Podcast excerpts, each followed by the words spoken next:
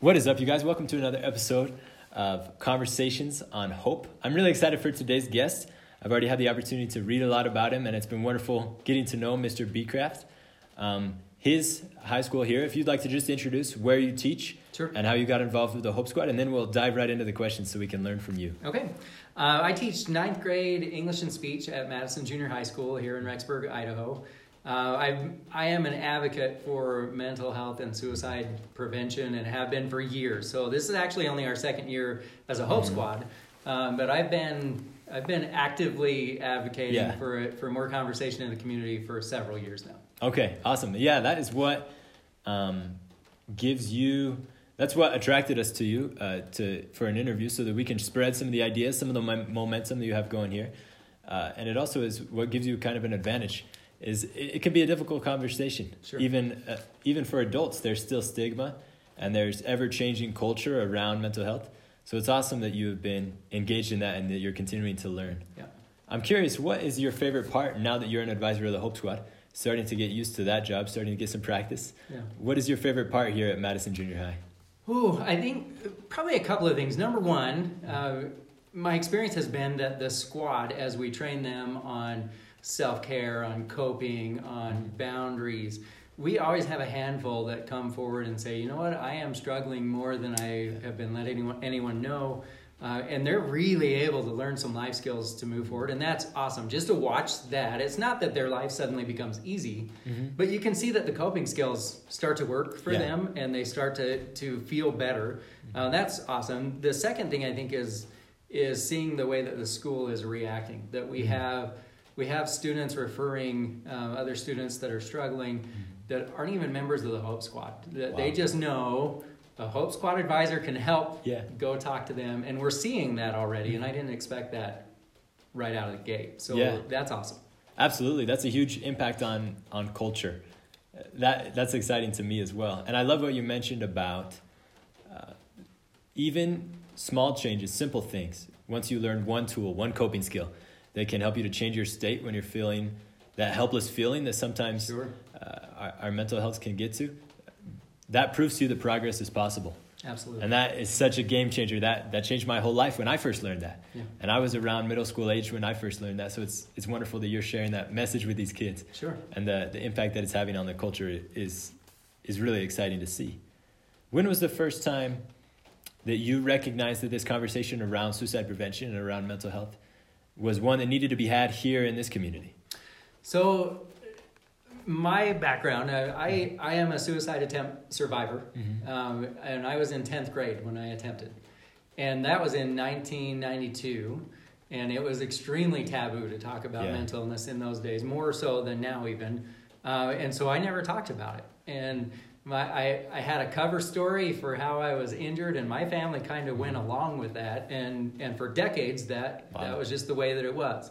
2014, uh, my father-in-law took his own life, and that's a. I mean, if there was ever a reality check in life, it's losing someone that close uh, to suicide, and so to help my wife uh, through the grieving process, I told her my story, and it was the first time I had ever spoken about my attempt with anyone, and it it did two things. Number one, I think it helped her to mm-hmm. understand that that this was not somebody that was cowardly and gave up. This wasn't somebody who was selfish. It was nothing like that. Yeah, you don't have to moralize the mental health. Yeah, yeah, that mm-hmm. he lost a battle just like somebody mm-hmm. lost a battle to cancer. Yes. And and I think the other thing it did was made me feel better. Just sharing my story took a load off of me that I didn't even realize I had been carrying for all of those years. And so mm-hmm. um, pretty much from that following year mm-hmm. after I lost him, that's when I went back to college to become a teacher. Mm-hmm. That's when I, I started Wow. working toward suicide prevention. I, it, it totally changed the direction of my life because I realized what a need there is. The way that people treated the situation and the family after we lost him was very painful. Uh, there, there are people that just pretend he never lived, including family members Wow. that just we don't talk about him Mhm. anymore. And there were other people who clearly had the opinion of, well, his soul is lost because he committed murder as his final act, and that's garbage. And so, as we went through that and I saw the pain from some of the stigmas Yeah. out there, uh, I thought there's got to be something that I can do to change the dialogue. I mean, Yes. It has to be. And so since then, I mean, I, I'm a dog with a bone. I don't give up. I don't turn in the other direction. Yeah. So I've just been on it since then to number one, be loud, and number two, make sure that we keep the conversation moving. Yeah, absolutely. First of all, I want to apologize that you had to go through that both for yourself and with your father-in-law. I know that's really, really. Uh, I know that that must have been a very, very difficult thing Very for, hard, for you to yeah. And secondly, I want to thank you and acknowledge you for taking something so hard and so difficult and turning it into something that's so beneficial and so good You for other people. Yeah, absolutely. Uh, there's there's situations, particularly uh, after a suicide has occurred, that there's no there's no sunshiny way to look at it, Yeah, but we still can do our best. you bet. And when we implement that that support element that you talked about with sharing with your wife, Yeah, uh, that really can change things in a big way. It can free us. Uh, and, and those struggles, like like we mentioned before, when we when we get support and when we learn skills, we're still going to struggle. Yeah, But the difference is there's hope absolutely. when we help each other. So thank you so much for being an example of that Sure. uh, for all of us. Uh, why, in your experience, is it so difficult for us to express our harder emotions or when we might be struggling with our mental health? Here, here's my opinion. Uh, I'm obviously Nobody not an knows. expert It's a mystery. It, right? but, but my opinion, Mm-hmm. uh, somebody breaks their arm, you can put a cast on it, and six weeks from now they're going to be okay. Yeah, Somebody is is struggling from psoriasis, you can put a cream on it, and Sure. in a matter of weeks they're going to be okay. The flu, I mean, you get the idea. yeah. When it comes to mental illness, there's no quick fix. Mm-hmm. And there are times when people are able to truly overcome it. But for most people, that's something that, excuse me, that they're going to struggle with Mhm. moving forward. And I think that's terrifying Yeah. for everyone. And especially when you look at the statistics, Mhm. uh, one in three adults are, are diagnosably mentally ill right now Wow. and don't get help, right? Uh, Only a third of those, half of people in their lifetime will experience a mental health concern, Mm-hmm. but only a third are ever going to get help. And so I think it's scary to everyone that that we can't just fix this. Sure. And some and I think it's human nature to just maybe if I ignore it, it'll go away. Yeah. And there's nothing I can do to fix it or help, so talking about it just makes me feel feelings Mhm. and feelings are scary and so we just don't we just don't go there. Yeah. But the truth is, I mean, when we look at the, the science behind it and the Mm-hmm. statistics, the more we talk about it, the better off everyone is. Yeah. We just have to shift the, the stigma in the community to Absolutely. start talking. If we can do that, I mean, I think about we lose people in this community to suicide every year, just like every community. And if, if we lose one person to suicide, as far as I'm concerned, we're failing. We have to do better. Yes. But we lose several every year, including even in the school district, we lose students sometimes Mm-hmm. um, to suicide. And when it happens, it seems like the community is very willing to just forget about them. But if somebody's struggling from cancer, then we rally behind them and we have Mhm. assemblies and we have, yeah, you know, Yeah. that kind of thing. Yes. And so I look at the, the students and the members of our community that are struggling with mental illness, they see that. So if we pretend the person that died from suicide never existed, all we're doing is confirming to them you're a terrible person because you're thinking about suicide. Yeah. And if you go that route, we will pretend you never existed. And to somebody that's in that state, that's devastating. Yes. And so you look at somebody that dies from a car crash or some other some other way. Yeah. They're all horrific ways to lose somebody, Mhm. But we tend to put them on a pedestal and, and only talk about the greatest things about that person. Sure. Suicide we just don't. Mhm. And so I think I think it's fear that we can't just fix it. And so we're afraid to even look at it. We pretend Yeah. that it, it doesn't exist. From another ex- non-expert myself, Yeah. I, I really appreciated that perspective. And uh, of course, it's human nature. When we come up against a seemingly insurmountable issue, then it's hard to find hope. But with the Hope Squad program and with really when you boil down the Hope Squad program, the more that I learn about it, the simpler it becomes, and it becomes Yes. about being a friend. That's it. And that's the beautiful thing. Human connection. We can learn to be a better friend Yeah. through Hope Squad. And that is so, so powerful. And l- lives absolutely do deserve to be celebrated. You bet. Uh, when, when people survive difficult things or when they lose the battle, like you said, Sure. it, it's still a, they're very much human. They're very much still worthy of, of our love and our remembrance. And that can be very beneficial. I think that if, if you wouldn't mind, again, just sharing your perspective on uh, respectful ways to memorialize those who we lose to suicide. Yeah. It is a difficult thing because we want to make sure uh, to uh, avoid um, situations where sometimes there is a people call them copycats, but I don't believe that's Sure. a real thing. But Yeah. when there is uh, sort of a domino effect, which can happen a lot, a lot of times, a, Yeah. a suicide can impact a, a community very poorly, and it can be hard for those who are survivors Sure. of someone they knew who died by suicide. So, sorry, course. I, I made that question kind of a mess. No, no, I'm with But- you. Um, so I think that, well, uh, I'll give you an example. Uh, if we lose somebody to suicide, Mhm. Uh, one of my biggest pet peeves is when we just don't talk about Yeah. how they died. And I don't think that we should be having detailed conversations about how they completed suicide. Mm. But I think it's not an un uh, an inappropriate thing to Mhm. say this is a, this is someone who lost the battle with mental illness and died by suicide. Yeah. And if we can even get to the point where we can say those words, that helps the community, Yes. right?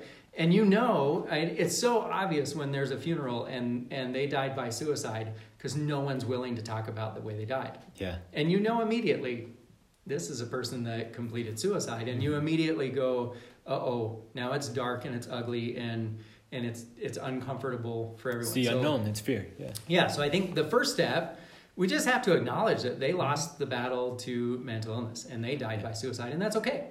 Yeah. Again, not fixate on how they how they completed Yeah. suicide, but And just no assigning of fault either. yeah, Neither yeah, to us, the survivors, or even to the person it. who they just yeah. lost their battle with mental illness, and we're going to miss them for that. And secondly, I think that when somebody dies by suicide, we have to, like you said, we celebrate their life the same that we would any other person. Mm-hmm. Yeah. If a person dies by cancer and suddenly they never did anything wrong in their life, we've all seen that. yeah. And that's a good. I love that about human nature that we go. You know what? I wanna remember about the good bad things. times. They're Yeah. awesome, right? Yes. That- what an incredible person. I hope people remember But- me that way. Yes, but but when it comes to someone that dies by suicide, Mm-hmm. then their life is just it's an ugly, uncomfortable feeling to even Mm-hmm. look back on their life, and I think that's it's a tragedy Yeah. uh, for everyone. So I think number one, we admit they died by suicide, and it's okay Yeah. because it's nothing to be ashamed or humiliated about. Mhm. They just lost a battle with mental illness, and then secondly, that we treat their life with the same respect and dignity that we would any other person, regardless how they pass. yeah. And with my father in law, uh, we've seen a lot of close friends and, and family members that as soon as his name comes up, the conversation just immediately stops and it becomes very solemn and, and uncomfortable for everyone. And so now they just don't talk about him anymore. And I'm not okay with that. He's one of the best people that I've ever Yeah. known in my life. Mhm. And so uh, I refuse to forget his name. I refuse to Yeah. forget all of the amazing things that he did. And so I'll, I'll never let that go. Mhm. But I can look at him. My my kids now are are growing up. Uh, it was 2014 when we lost him, and so my kids. My oldest was 13 years old. Um, my youngest was only three, so he doesn't really remember his grandpa very much. Yeah. But the others do somewhat. But an example today, we were elk hunting. Okay. My son got one. It's his first elk Oh wow. and it was a really cool experience. And once we started working on the elk, gutting it, it's a Uh-huh. lot of work. Yeah. And he said, I didn't know how hard this was. And I said, You know, your papa always said, nothing ruins a good hunt like shooting something. Yeah. And then we talk about him because he should know the great sage advice that yeah. his that his papa had when he was mm-hmm. alive. And I think that's all it is. We we give the same respect to those people that we would anybody else. Yeah. And then our community can start to go, you know what? Maybe it's okay that I'm feeling these things. Maybe it doesn't make me a bad person Yeah. that I feel it because the community is aware of it and everybody mm-hmm. seems to be okay talking about that. Yeah. That's a huge shift. I mean, that's a Yeah. major paradigm shift that's going to take real work. Yeah, yeah. But ve- we're going to get there. it's very simple, Yeah. but it is v- very difficult to do, and it, it- it's going to take uh, quite a long time. And that's why I'm glad that we have dedicated sources of hope, such as yourself and the sure. members of your squad, Agreed. and and and your kids as well. Um, man, there there was so much good stuff in there that I'd like to just touch on a few parts of it. I think perhaps part of the reason that we are so lost with regards to what to do after a suicide is because we don't even understand death in general as human beings. We don't react to that yeah. typically very well. Sure. But uh, a principle that you mentioned in that story is that our lives, no matter how they end, uh, each, each person is going to, to die at some point, and that's not really the end.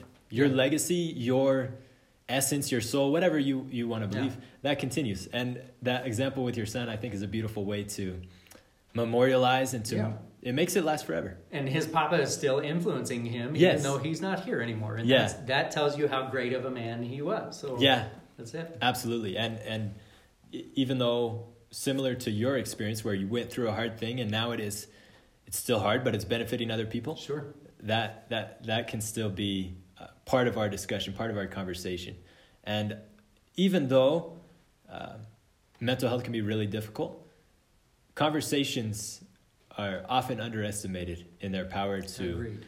heal, their power to bring things to the surface that uh, need to be addressed with further resources, whether Yeah. that be the counselors, whether that be any of those resources that the Hope Squad is set up perfectly to connect us with. Sure.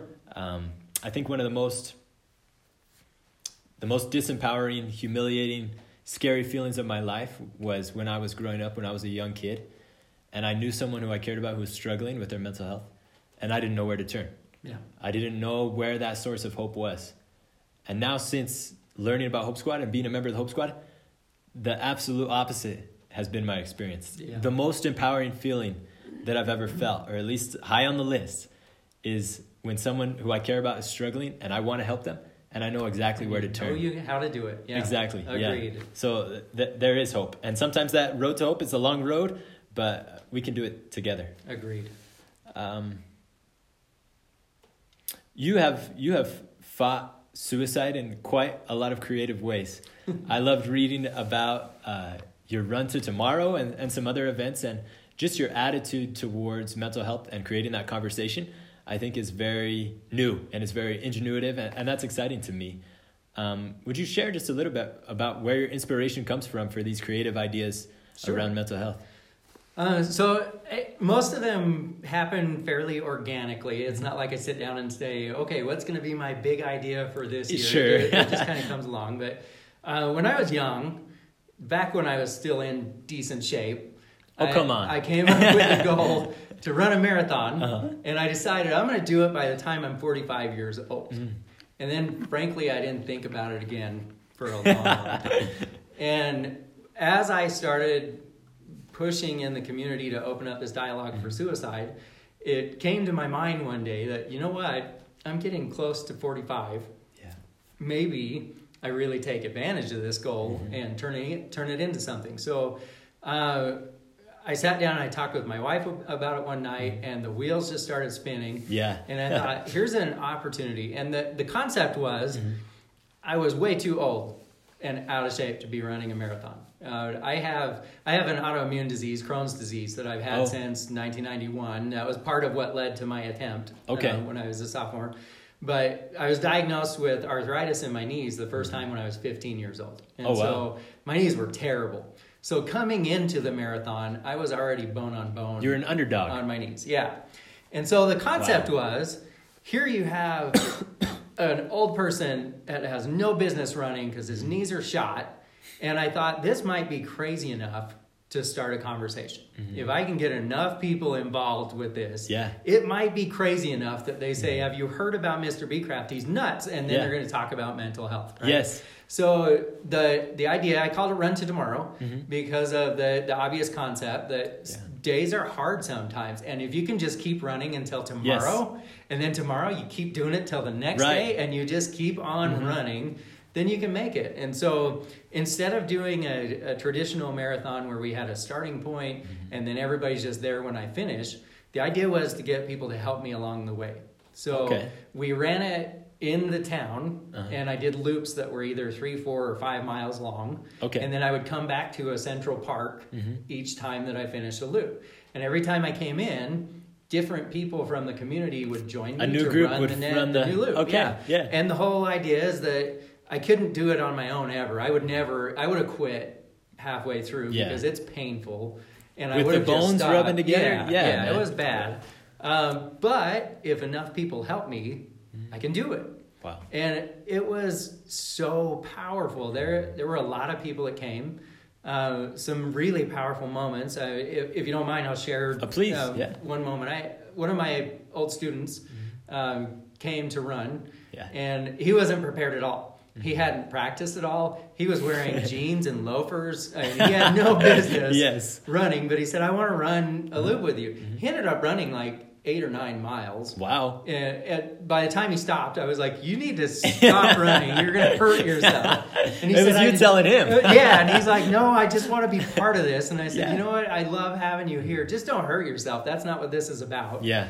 But as we were running the last loop together, uh, my daughter was running with me, um, and and he was running with us. Mm-hmm. And he said, "We're running along," and he said, "Mr. Becraft, do you mind if I interview you while we're running?" And I said, Oh, wow. okay. I don't know how it'll sound, but sure."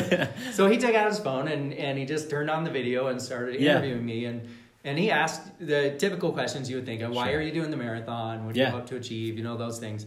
Um, but then he said, "Can I share a personal story with you?" And I said, "Of course you can." And he said, "Do you remember last year? He was in my class the prior year. He said, "Do you remember last year when I was absent a couple of days?" And I said, "I do," which sounds crazy, but he never missed school. Yeah. He missed two days, and I remember those days that he was gone because I thought to myself, "He never misses class. I hope he's okay." Yeah. Two days later, he's back, uh, and I could tell that he wasn't hundred percent okay. Uh, and I, I talked to him, excuse me, a few times, and, and he said, "I'm just working through some some stuff. I'm okay." Well, he told me the when I wasn't there those two days, uh, that's because the night before I attempted suicide. Mm-hmm.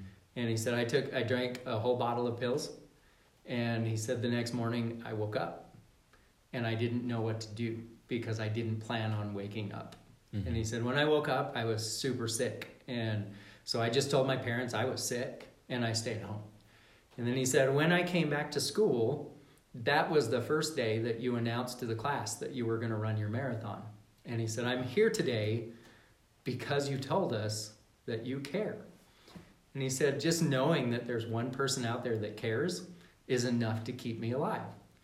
So I just stopped running and said, Are you kidding me right now? Give me a hug. Yes. Yeah. a hug. That's a that. Oh, it was so powerful. And we, you never expect to actually get to hear the results. I mean, You never really get to hear it when you're helping mm-hmm. someone. So to actually hear it and realize that he's alive because mm-hmm. I'm, I'm pushing this narrative, Yeah. I would do this for the next million years. Absolutely. Just for him. Yeah. I mean, it's it's so powerful. Mm-hmm. So the message got out to the community.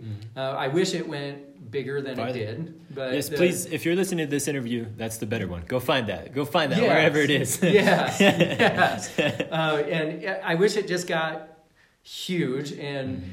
You know, I struggled. It took me a long time to get the school district to sign on Yeah. because of old stigmas. They were afraid Right. that if we talk about it, we might give somebody an Sure. idea, and it, that's not true. Yeah. But it's an old stigma, and so Mm-hmm. I mean, it just took a long time to get momentum. But even then, a couple hundred people were there. Yeah. And there were dozens and dozens of people Mm-hmm. that ran with me in the marathon. And that was, I, I can't say for them, but for me, that was life changing. Yes. In February, I got both my knees replaced, so I have Okay. brand new knees. So and now they're smooth. yeah, I'll never run again. but I'll, I'm sure that I Oh. will come up with other huge, Yes. crazy challenges. Because for Mhm. me, I thrive on the challenge. It's all about Yeah. it's p- telling everybody, I don't care how hard it is, you can do it Yeah.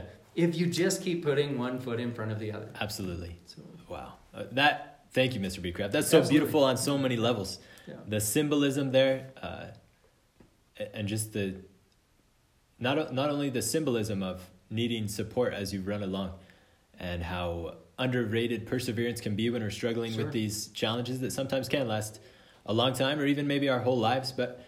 It was quite literally happening right as you ran. the support that we're talking Yeah. about, the the engagement, the conversation that that's so important. And uh, I don't I don't know that student that you're referencing, Yeah. but I I'm sure that somebody somewhere is going to be conducting a similar interview with them somewhere down the road Yeah. because you have ignite ignited something, uh, started a legacy, been the catalyst Sure. of of some great progress. And I'm sure there are, are people who, in your story woven into the tapestry of your life who have Sure. done that for you. Absolutely. So- Yeah, absolutely. That's so beautiful that we can make those those connections. Yeah. Um, now I want to I want to turn to the other advisors and adults who are concerned about the young people in their community in particular Yeah. uh, who are who are listening to this, and maybe they're fighting similar battles with the old stigma, with um, the way that things have always been done or used to be done. What what are some tools that you have found useful in changing the conversation? So, as a teacher, um, I bring mental health into so many of my lessons Yeah. as an English and speech teacher because the truth is the the kids are struggling. Yeah. And COVID did nothing to help us at all. It made Right. it so much worse. Mhm. And you can look around the room and you can just see it in their eyes that when we start talking about it, you can tell how many are, are struggling. So, number one, I include it in my daily conversations. Yeah. That I make it a normal thing to talk about. Yeah. Not just a, we're going to event, we're going to talk Yeah. about mental health. That it becomes part of my regular Yes. conversation. Well, and you don't bring it in; it was already there. Yeah. You just address it. Exactly. You just shed exactly. light on it. And hopefully it helps the, the kids to know Mm-hmm. here's how you talk about mental health. Yeah. And I'm I am an open book with my classes. And I'm sure there are a lot of teachers that look at me and go, "Are you nuts? You Yeah. shouldn't tell them everything you tell them." Yeah. But in my mind, how am I supposed to expect them to be honest with me about how they're doing and be willing to get help from other people if Mm-hmm. I'm not willing to be honest with them? Yeah. So holding this this persona of I'm an adult, so I have it all figured out, Yeah. just makes them feel worse because they haven't figured it out yet. Mm. So so number one, I make it part of my conversation. Number Mm. two, I show them how to address it when you're struggling. If I'm not doing well, I'm pretty open. Yeah. About, here's something I'm struggling with right now. Yeah. What do you guys think about it? And then I allow them to give me advice. You receive the support. Yeah, Yeah. Absolutely. And then I do the same for them. And Mm-hmm. I don't it's not this is not a, you know, a group session where everybody talks about their deepest darkest secrets. It's not No, that. yeah. But it just makes it regular conversation. Mm-hmm. And then number 2, uh, I'm outrageous in the things that I say and do. And Yeah. and I do it because I I know that it causes people to pause and look around and go, Yeah. "Did he just say what I think he just said?" Yeah. and and uh, it's very effective. It works well with my students. My students, I think, enjoy my class because they just Mm-hmm. Never know where I'm Where- what go. he's gonna do. Yeah, yeah. And so, and I think they enjoy that. but I do it in the community a lot, and I say the things that people are thinking Mm-hmm. Yeah. that just aren't okay to say out loud. Sure. And I'm the one that's being loud about it. And Yeah. so, so I think that's that's how we do it. That- Our we have a, a difficult time in Rexburg because we don't have enough mental health professionals. Mm. So if in this town, if you were to call up a therapist and just say, "I just want to sit down because I'm struggling," Mm-hmm. you're probably six months out. Wow. right? If you're in a crisis moment where you're thinking of self harm, they'll get you in right now. Okay. right? But if you're just, I'm just not doing well and I Sure. need to talk to somebody, you're probably six months out. Mm-hmm. And that's not going to change anytime soon. We're a small community Mhm. and we just don't have the resources to change that Yeah. quickly. We're working on it, Yeah. but we don't have it now. Which means that if we're going to make a difference in this community, the community has to help itself Yeah. because we can't rely on the half a dozen therapists that are available. in Yeah. all of Not for the time being. Right, Yeah. Mhm. Uh, and so, so that's where I think we have to come from. There are, we do have great resources. We have three counselors in the junior high that are phenomenal. Good. And Yeah. they are so incredible Mhm. at coping skills, boundaries, you know, Mhm. those types of things, the things that the kids need right now. Yes. And, and I think that the more we can teach that to our students, Mhm. they're, excuse me, they're, the students will teach that to their parents. Yeah. And that sounds insane. I no, know. but it's But it's true. Yeah. Uh, the Madison Cares is the mental health wing of our school district. And, Okay. and I was talking to one of the people from Madison Cares, and they do, with the eighth grade in our school, once a Mm-hmm. year, they do a week of mental health um, lessons with them. okay. And uh, they have a survey that the parents have to give a, an okay for the students to take. That's just an overall mental health well-being survey. Sure. And every time they do that, they find a handful of students that are in a crisis moment Mhm. right now. And so they they get with them immediately Yeah. and get them the resources that they need. So one of them was telling me a story about a student that that she uh, had suicidal ideation Mhm. and she had plans in place Mhm. and she had figured out how she just hadn't put a timeline on it Yeah. of, of what day Mhm. and her her plan was to jump off a bridge Mhm. uh, and that's how she was going to do it Yeah. and so he talked to her about, you know, who do you go to when you're in your having your worst day? And she talked about some of her friends. And he said, I noticed you didn't say your parents. Um, why not? And she said, I told my mom two weeks ago that I was planning on jumping off a bridge. And she said, Go get my keys. I'll do it with you. And so the message there is that we can't look at this community and go, you know what? It's just the youth. We have to figure out how to help the youth. Because the truth is, the adults are struggling just as much. Yeah. So it comes down to we have to have enough training, enough skill set Mhm. training, life skills of how to do, how to cope and how to set up boundaries with with the, our students that that starts to spread in the community, Yeah. right? And we have we do events that Mhm. that are for the the adults. Madison Cares hosts uh, a suicide Panel, right? um, yeah, yeah, they did a panel Okay. at the My Ascension. They also do a mental health first aid class Oh. about once a month. Gotcha. Um, and that's free and it's open to, to the community. Mhm. We're still seeing that we don't get a huge turnout Yeah. to those things because it's just not, it's still a scary, Yeah. uncomfortable thing. So, so I think we just keep going in all of those directions. Yes. And the more we can make the conversation normal, the more likely it is that we're going to be able to get help to the people that need it. Yeah, absolutely. Yeah. Some people, I mean, it might seem like it's outrageous for you and I to meet and just talk about suicide and mental health today. Sure. But what's really outrageous is that a school, a place of learning, a place where it's all focused on education, on your brain, um, can often disregard the, Sure. the foundational health that makes all of that possible. That's it. And so it, it's really important to make sure that, and all of our health is all very intertwined. Yeah. Wi- With exercise, with the health of your body, you mentioned that that was kind of involved in, Yeah. in um, the struggles that you went through with your Sure. mental health, because Sure. it all goes together. It does. And uh, the, the one thing that we know, that, well, there are a lot of things we can do to help to help our, our health all around, but one of the most powerful is that friendship, that connection element. You bet. Um, for somebody who is apprehensive to even take that first step of talking about mental health, or maybe even just talking to somebody who they're afraid to talk to, Sure. um, just typical social anxiety or social appreh- apprehension, whatever it may be. Yeah. Um, what has enabled you to have confidence in going big and doing these crazy, outrageous things Mm-hmm. Yeah. that bring a lot of attention to where it needs to be? And how can you apply that to kind of a smaller situation where people just need to talk? So I think for me, uh, initially when I started talking about this publicly, my thought was, um, who cares if I if I feel some feelings and if I feel um, the pain, if I go through that again, if it means that I'm helping the community. Yeah. And very quickly, I found out that it was healing me at the same time. And so I'm in the best position that I've been in Yeah. since I was a teenager because Congratulations. I about these things. Thank you. That's awesome. Uh, and I should I should point out this was not I'm not doing better only because I did these things. I also got professional help through a therapist and and learned some skills and address some things Yeah. that I had never addressed before. So I don't want everybody to think, hey, if you just meet the right person that's really super excitable and animated, it'll make your life better. That's not true. It- Yeah. But hopefully this becomes a catalyst that Mhm. people have those conversations yes. uh, my goal with the Hope Squad uh, members Mm-hmm. is to to teach them. They're already seen as being good friends. Leaders. That's why they were nominated. Yes. Right. They're nominated because people see them as someone that they would be willing to go to when they're struggling.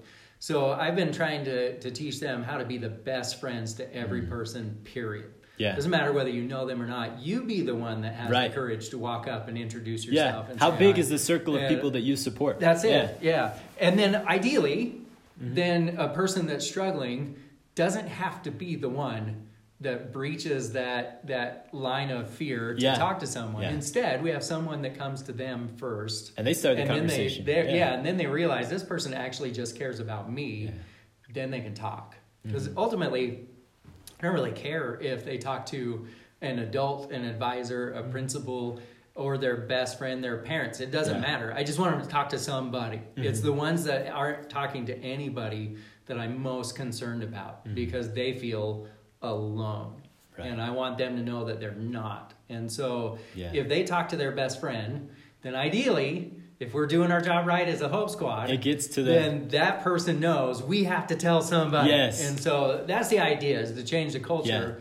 And then they can just talk to their best friend that they're already comfortable talking Mm-hmm. to. So it's not scary uh, any more than it has to be. I mean, it's Right. a hard conversation, Yes. but but when it's your best friend that you know they care about you, Mm-hmm. maybe that's the time when you you decide here's somebody that I can trust. Yeah. And then hopefully that person knows, wait a minute, I can talk to Mr. Becraft, I can talk Yeah. to the counselors, I can talk to the principal, uh, because we have Hope Squad and they will get them help. Mhm. Right? That's that's the goal. Yeah, even if it means uh, to be the catalyst for that, you have to look silly, Sure. or you have to embarrass yourself, Totally or you have to do that. something uncomfortable. Absolutely. Um, I, I'm I- I'm even as a 18 year old not as fit as you at 45, and I didn't want to run a marathon. But what I did, I was student body president at my school. I told my school if they would raise a thousand dollars uh, for suicide prevention, that I would shave my head. oh, there you go. So. Um, a lot of this similar lines of thought. It was a small sacrifice. Yeah, something outrageous that just draws attention. It got attention, yeah. Yeah. And we raised that a thousand dollars, and I shaved my head, and we matched for a little while go. before I knew There you. you go. um, but more importantly than that, I hope that I started maybe a thousand conversations. You bet. I hope that perhaps um, I planted a seed for somebody in my school who felt like it wasn't okay Yeah. to show that they were struggling. And in reality, we're not asking you to run a marathon. We're not asking you to ra- to shave your head. Yeah. What we're asking you to do is talk to the people you care That's about. That's it. And- just be there Yes. for the people you care about. Yeah, yeah. With the people you're close with, if you'll move just a little bit closer than you already are, That's it. uh, so that they don't have that feeling of feeling alone. So it, instead, they have that profound source of hope Yes. that we can be for each other. Uh, I really encourage you to do that. And I know um, that a- as each one of you give your best effort for that, not only will it be beneficial for those around you, but like Mr. Becraft has shared with us, it will really be good for you as well. Absolutely. Uh, and no matter where your mental health is, it can get better. Uh, and Absolutely. we experience that as we serve and as we work together. So thank you so much for everything that you've shared today, Mr. Absolutely. Becraft. Yeah. Uh, Thank ple- you for having pleasure to me. meet you, man. Yeah. It's been great. The, the last question that I have is where does your hope fr- come from? It could be a, a person that you've met, could be an experience. Um, Where do you find hope? You know, it's probably a, a series of people Mm-hmm. uh, that I look to and, and go, you know what? The the interesting thing is when I look at the people that that I would turn to when I'm struggling, Mm-hmm. most of them are broken, Really? right? And and it's not that I turn to them because they can relate. That's not it. No. Um, I turn to them because I know there's no judgment there, Mm. and I know that there there there is love that's based on nothing other than they care about me, right? Mm. And the truth is, I'm probably doing better than most of them mentally, Yeah. but but they are my inspiration. Why? Because every day they choose to get up and get out of bed. Mm-hmm. Every day they choose to go out and live their life, even though I know it's hard and they're having a tough time. Yeah. They still choose to do it. And it still it breaks my heart that sometimes they feel alone. Yeah. So I work really hard to make sure they don't feel Yes. that, right? But but that's really my inspiration. Uh, my wife and I ride motorcycles. Mhm. Uh, that's our happy place. When we go on dates, it's on a motorcycle. That's awesome. right? Uh, and there's a group of misfits that we ride all Yeah. over the country with, and they are just the wackiest, weirdest group of people. Yeah. But they're my family. We just call them biker family. Yeah. And found belonging there. yeah, and and they were from the day that we met them, and it's it's the perfect example of what we could be if we get rid of the judgment, and we get rid of the class categories Yeah. that we fit ourselves in. If we just get back to a human being loving another human being Yes. just because they are a human being, from the day we met them, we were just part of the family, Wow. and that was it. And there was never like there was a getting to know you period, Sure. but it was from the premise of, hey, you're one of us now. The love came even before. Yeah, let's Yeah. get to know you because you're, you're one of us. So we should know you better. And it, that's how it's always been. And the truth is, Mm-hmm. if I'm really struggling, I'll take a biker on the street before I would most Yeah. of the people around me every day. There's a lesson to be learned. Yes. Uh, and those Wow. are people that most people go, ooh, they're scary. They're not. Yeah. They're not. Uh, are there? Sure, right? And there's people in every in every category. Mhm. But it's the unconditional, unqualified, Yeah. no need to make yourself worthy of love kind Yeah. of love that they exhibited that becomes my inspiration. Wow. That you can choose to love any person. They don't have to earn your love. Yeah. You can look at them and just choose. Yeah. I love you because I do. And that's enough. Because then you're willing to actually do whatever it takes to help that person. And that's something that everyone can do. Our society is going away from that. We're going mm-hmm. to automatic judgment and mm-hmm. harsh criticism of every person because their hair is the wrong they're different. style or they Yeah. yeah, there's something they said that we can take out of mm-hmm. context and crucify them for it because it gets us political points. I mean, all of the Sure. division is designed to give power to the people that want the power, Mm-hmm. but none of it's designed to help us. And so we have to be the opposite of that and choose to not have division regardless. Wow. And that changes societies. I mean that Yes. that type Yeah. of thing changes the entire dialogue. And that Yeah. that's my the people I look up to most Mm-hmm. did that for me with no qualifiers. And it was amazing. Yeah. Wow. That is so awesome. What a community. Yeah. Uh, that's what that's what community really means. Throughout this conversation, a couple times I've thought about the quote: uh, "If you want to change the world, change yourself, That's it. or heal the world, heal heal, heal yourself." Whatever variation of that. Yeah. Uh, it, it's a powerful testament to your unique power wherever you are, Yeah. with the people right around you. Uh, if you start loving today, then the world has changed today. That's it. So uh, thanks so much, Mr. Becraft, Yeah, for, for everything that you've shared. And thank you for uh, being a source of hope for your Hope Squad students. Yeah. Um, for those lives in particular that you've gotten the tender mercy to know that you've touched. Absolutely. For your family, Yeah. uh, for this community, and, and for me as I've gotten to know you. You're, you're, you're an awesome guy. Thank you. And uh, Appreciate it. thank you for sharing your hope with us Absolutely. today. Yeah, thank you for having me.